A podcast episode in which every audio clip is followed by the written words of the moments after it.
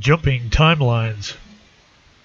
I have this recurring dream every so often where a means to an end gets disassembled piece by piece the harder I try to get to the goal. Since I've been a drummer for many years, this dream would take the form of being in front of a large audience, and just as I'm about to perform, the drumsticks would turn into pencils, and shortly the drums would turn into kitchen pans and soon I'd be playing small jars with my hands as the audience is leaving, shaking their heads. Another version of this dream is setting out for a destination in my car, only to have it turn into a bicycle going up a steep hill, and then the wheels are falling off, and then I'm pushing myself along on an old skateboard with time running out.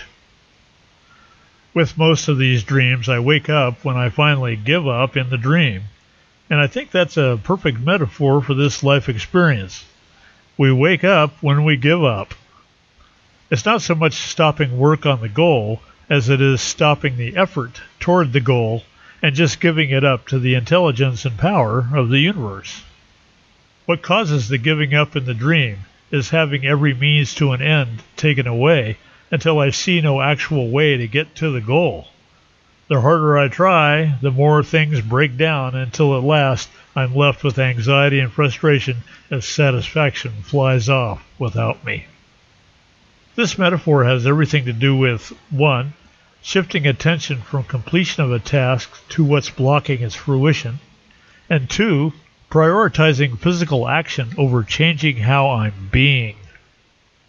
Because this is a sometimes confounding mirror universe, the effort we put out towards something simply gives us more ways to expend effort. We try harder and get mirrored back trying harder, and things eventually get overwhelming as hope fades.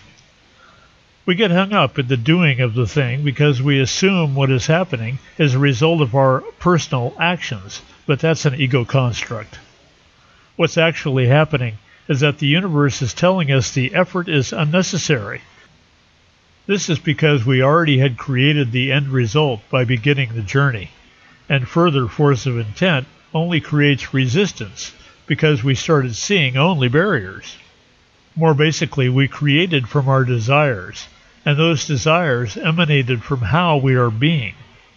Because we've been brainwashed into believing that our imagination is separate from what's happening to us, we see life as coming at us with all sorts of tasks to do before anything changes. This is deeply ingrained master slave programming. Our ability to change how we are being with our imagination gets hijacked by believing the illusion of appearances not matching what we want. We forget all about changing how we are being in favor of task centered actions. We even get a burst of dopamine pleasure when we complete a task, whether it does or doesn't have anything to do with our original visualized goal. This again is slave genetics, fully exploitable by the controllers, gleefully commanding their minions who are hypnotized by piles upon piles of tasks to be carried out in the name of safety and normalcy.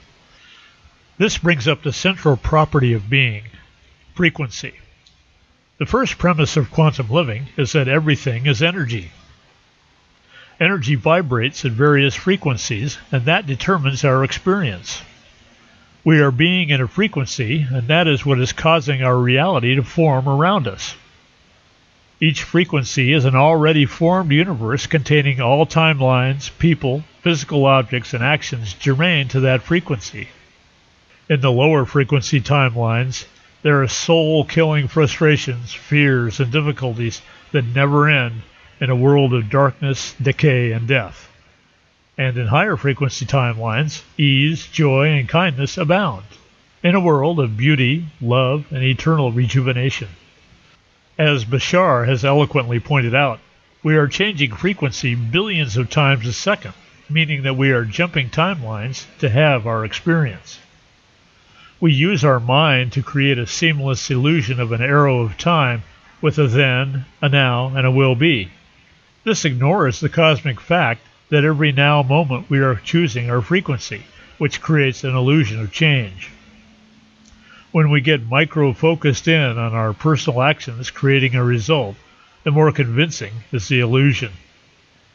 For example, we reach for a glass of water, and in each micro moment of perception, we have modified our frequency to match the universe where there is that perception.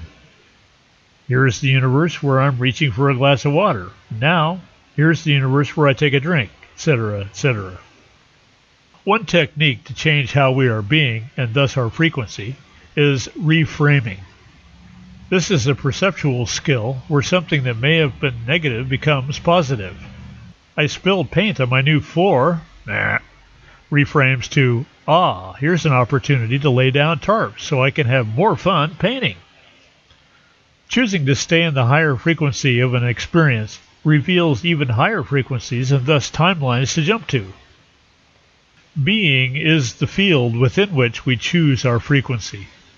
By choosing the highest frequencies we can imagine, instantly transports us to the highest and best timelines, and from there, even higher frequencies are available.